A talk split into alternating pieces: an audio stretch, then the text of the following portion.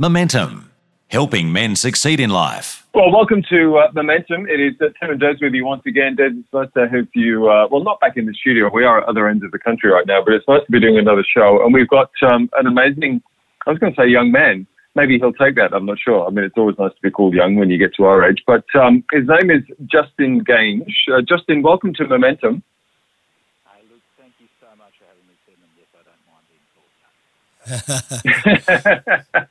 So much for having me, Tim. And yes, I don't mind being called young. So, Justin, uh, I mean, uh, we'll get into the story. I mean, some of, some people may have even heard your name, recognized your name. You've, you've had a few moments in TV, and you've been a bit of a personality around the place. But let's let's go back to the, the very beginning for you. You uh, you hail from New Zealand, and um, tell us a bit about your childhood and uh, and how that was for you.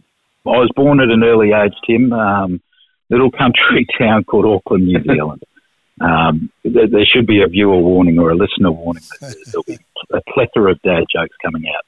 Uh, but I, I, grew up in the, in the south of Auckland, and um, I guess the, my hero, uh, my hero growing up was my dad. He was one of these people that, one of these these blokes that everyone loved him. You know, he, he had the annoying habit of, of agreeing with everyone.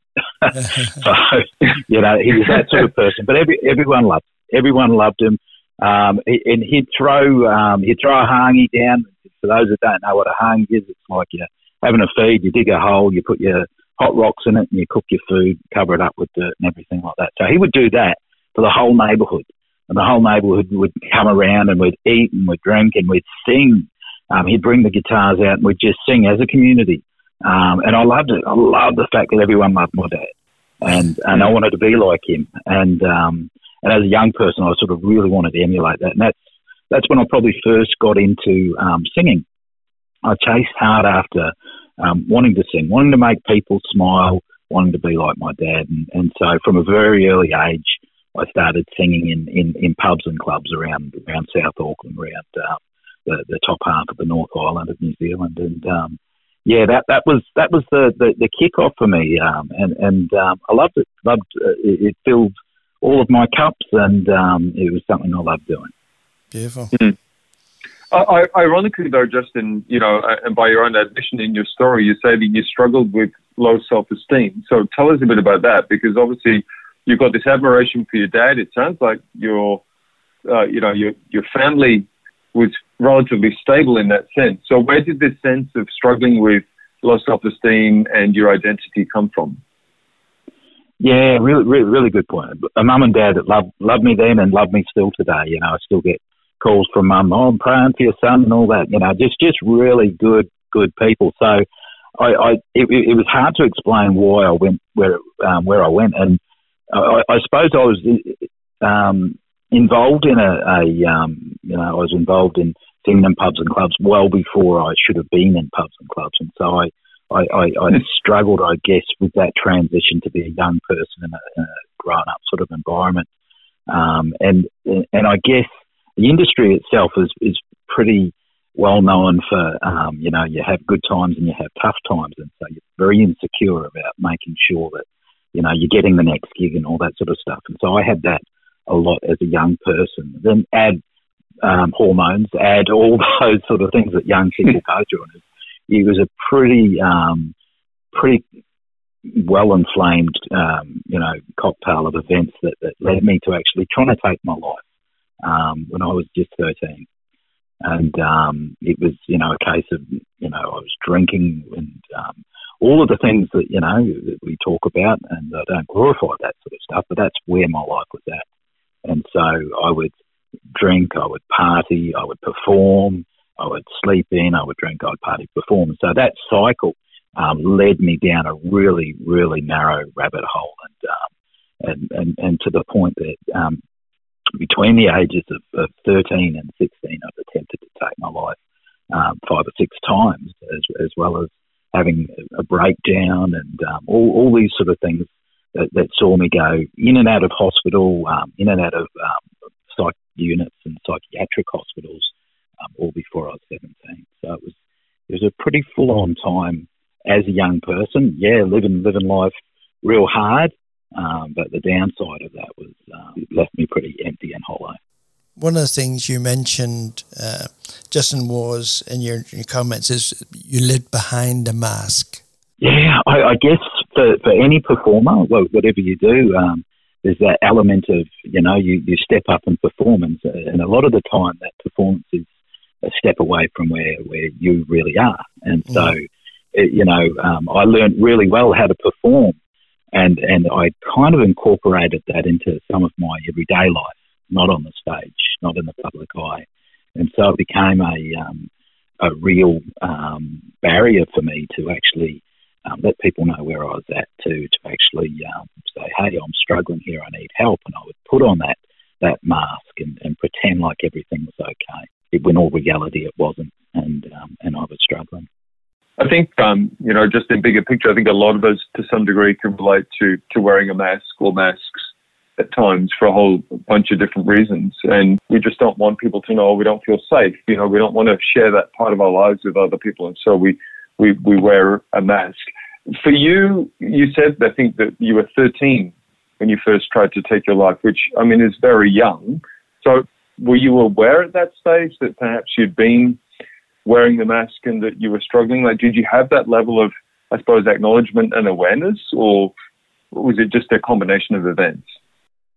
Yeah, pr- probably lead to the, that culmination of events, and I think that um, you know, all, all the, um, if we talk about the Swiss cheese model, all the holes lined up, you know, relationship breakdown, was probably the tipping point at that stage. And, um, you know, this is, you know, going through um, inflamed things that I shouldn't have gone through as a young person. Um, and, and so all of those elements led to, to, a, to an action at the spur of the moment, I guess, as a young person. Um, and, and that changed through, you know, the, the, that has changed throughout my life. Um, mm. But it, it's it's um, you know yeah we, we all we all do put on that mask to pretend like everything's okay from time to time and. Uh, um, although I'm still young, as you said at the start there, I've learned over the years um, the value of being transparent and being open and honest with where I'm at. Um, mm. and, and, that's been something that's been so important to me in this journey.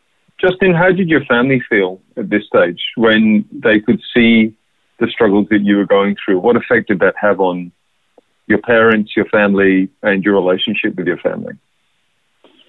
Yeah, look again. I love my mum and dad, and and, and they they were going through. Um, uh, you know, as as a parent now, I, I reflect. Oh, mum, how did how did you guys put up with me through that? And and they said, well, son, you know, they they went to groups like um, uh, called Tough Love. Um, Mm. They were told, you know, if I came home drunk, I was to lock the, lock me out of the house and call the police and that sort of stuff. Oh. And, and and mum and dad's only advice for me that I've tried to pass on to my kids is, son, we couldn't do that. We loved you too much, so we kept loving you and we kept praying for you. And and sometimes, you know, you can be the, the best best parents on the world, um, but everything's out of your control. So you just got to leave it up to God and, and just keep keep loving your kids. And that's um, uh, yeah. So that's a lesson I've learned from mum and dad. And, and I know, you know, I still talk with them today and they, they go, oh, son, we were so worried about you. We, we were so upset, but we just kept turning up and we kept loving you and we kept praying for you. That's all we could do. So obviously, you know, you mentioned the word prayer there, and obviously your family was a, family of faith. Then I'm assuming, Justin. Yeah, yeah, yeah, absolutely, absolutely, and um, and it, and it was kind of all through um, this journey that I I actually um, came to know the Lord. So I, I was 17 in a, a, um, a, psychiatric institution in, in the middle of the North Island called Tokanui. Um, I don't believe it's um, a hospital anymore. Um, but back then, I was a 17 year old in a psychiatric institution. I wasn't given a diagnosis um, as far as having a mental illness, but I was treated for manic depression and alcoholism as, uh, as a 17 year old. And it was in that hospital um, that I got a letter from my cousin, who was a, uh, a guitarist in a, a, Christian band called the Newsboys. Yeah, they, yeah, wow. they, they were playing in America at the time, and um, I sent him a letter. I said, "Look, I'm in that. I'm in a hospital um, where our grandmother was. So our grandmother had schizophrenia, and she was in that same hospital. And I said, I'm really struggling. And um, a, a, month or so later, um, I got a, I got a letter response from him, and he said, "Look, Justin." Oh, you don't have to go through what you're going through. All the things that you're trying to fill your life with, with relationships and drugs and alcohol and all that, they're, they're, they're not filling that empty void. Um, God can fill that empty void in you. And, um, and, and like most teenagers, I, I showed everyone the, um, the letter in the hospital and, uh, and, and sort of mocked my cousin, so to speak. But, um, but underneath all that mask, um, um, I thought, well, gee, I've tried everything else. Um, I wonder what's this about? What's he talking about? And so um, I was released from hospital um, a week later after receiving the letter. I spent three months in that, uh, that stint. And um, I started going um, to a little place. Uh, I lived in Mount Maunganui, which is uh, in the middle of the North Island at that stage. And there's a little Calvary Baptist church just around the corner from our house. 20 people in the congregation, mm. so I thought no one would notice me there. So I sat in the back seat. I'm thinking no one's going to notice me. I'll be all right. And so I just started going along, and um, and um, the, the, the minister, you know, every now and then he'd, he'd have a quick, quiet chat, and um, and and it was one of those churches where the minister actually lived out the back. So it's a little church, and, and they had their house out the back, sort of thing. And he said, "Look, you know, come over tonight and, and we, we can sit down and any questions you've got, I can answer that. And so this happened for a few weeks and then and finally he talked about, you know, uh, Romans 10 9, you know, um, and, and I gave my heart to the Lord in that little Calvary Baptist church in Mount Maunganui um, mm. as, as a 17 year old. And, and, and that it wasn't lightning bolts, it wasn't anything like that. It was just like, oh, peace, peace. It was, a piece that you know all the white noise that I'd experienced for years before as a young teenager was, was kind kind of silence, and um, and so was, that was the start of my faith journey. You're listening to Momentum with Tim and Des, and today we're speaking with Justin Gange from Mates in Construction, an organisation that works to prevent suicide within the construction industry. We pick up Justin's story as he begins to look for help with some of the challenges he's faced in life. I was trying really hard at that point. Uh, it, it, you know, it was like oh, I'm really trying to fix myself. I really didn't like being in that, that hole that I was in. Um, and, and that's quite exhausting when you're doing something in your own strength. And so at that stage, it was the case of, um, oh, wow, there's, there's it, it, it was a sense of not needing to strive um, as, as, I was learning more and more about um, my faith and and what that was about. And it was um, and, and it was really really interesting. Um, it, it was at that stage, probably a week later, that I started getting all these opportunities.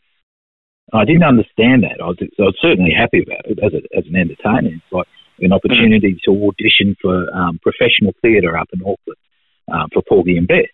And then I, I, got another opportunity. My cousin returned to Brisbane and he said, Look, we're starting up a new band in Brisbane you'll want to come over and, and try out um, for, for a singing role. And so it was like, wow, all this opportunity. I wasn't, I didn't reach out for it. It just came to me. It was like, um, it, it was almost like a test.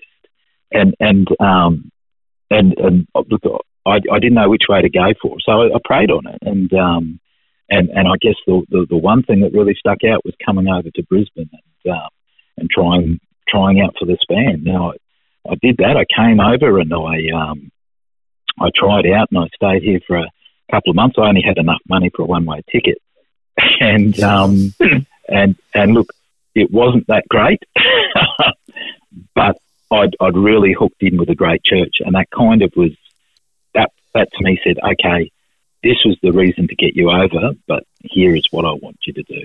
Mm-hmm. You, you know what? Sometimes the wind directs you. You know, sometimes God takes you down certain paths because he sees the bigger picture for your life.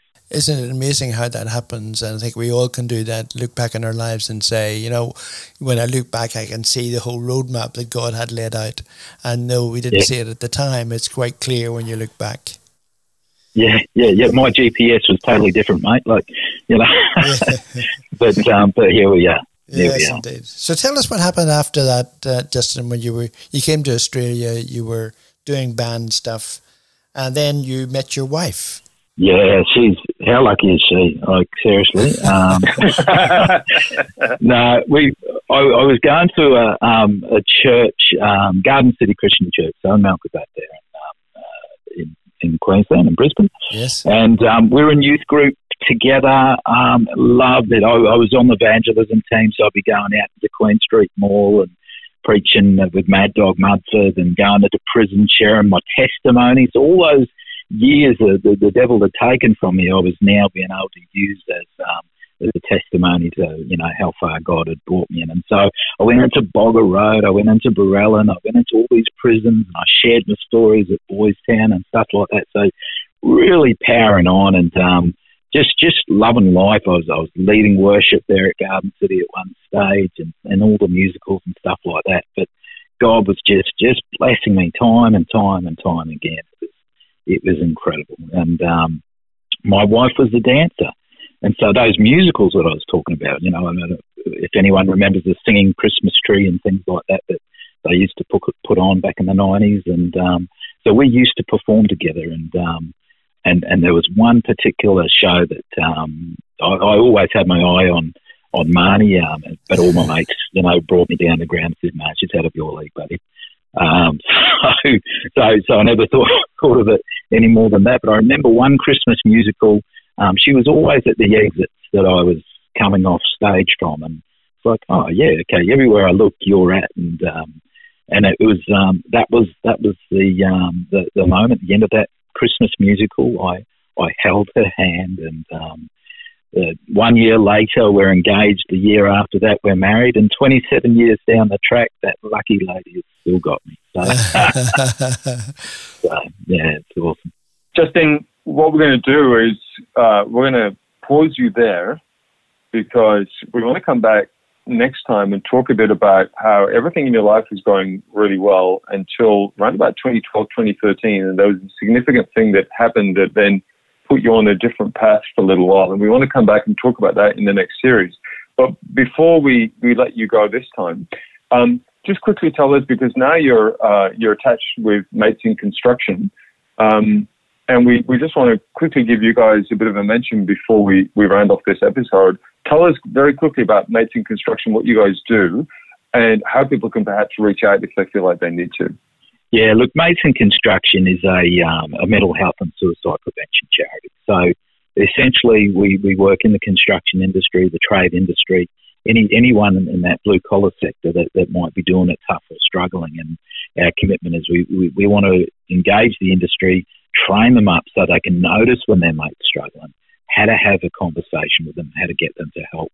And so, yeah, part of what I do there is, is I'll go out and I'll train people, but I'll also support people that are doing it tough, that are in crisis, that are struggling um, for whether it's circumstantial or whether it's mental illness. It's um, something that will support them and get them to the help that's available. So, yeah, we, we, we've got a 1300 number 1300 642 111 and that's for anyone in the industry that, that, that's struggling or doing it tough. And uh, we, we've got some amazing people being able to uh, talk with them, connect with them, and link them up to the services or support that they need, whether that's you know Lifeline, whether that's um, uh, their church, whether that's just someone that they trust. And um, and so mm. yeah, it's a, it's a privilege to be able to walk with people sometimes in their darkest moments and be able to see them navigate through to the um, to the good side of things. Yeah. We're chatting with Justin Gange, uh, hearing Justin's story, but also if you'd like to uh, check out uh, the Mates in Construction website, it's mates.org.au. That helpline again is 1300 642 111. And you can again uh, find details online at momentumaustralia.org as well. Justin, we're going to leave it there for today. Thanks for sharing your story thus far. Looking forward to hearing the next part and how things unravel, but then came good again for you. We'll chat to you real soon, Justin. You take care. Thank you. For more information, go to momentumaustralia.org. You can also access a whole range of resources to help you on your journey and to get in touch with the team at momentumaustralia.org.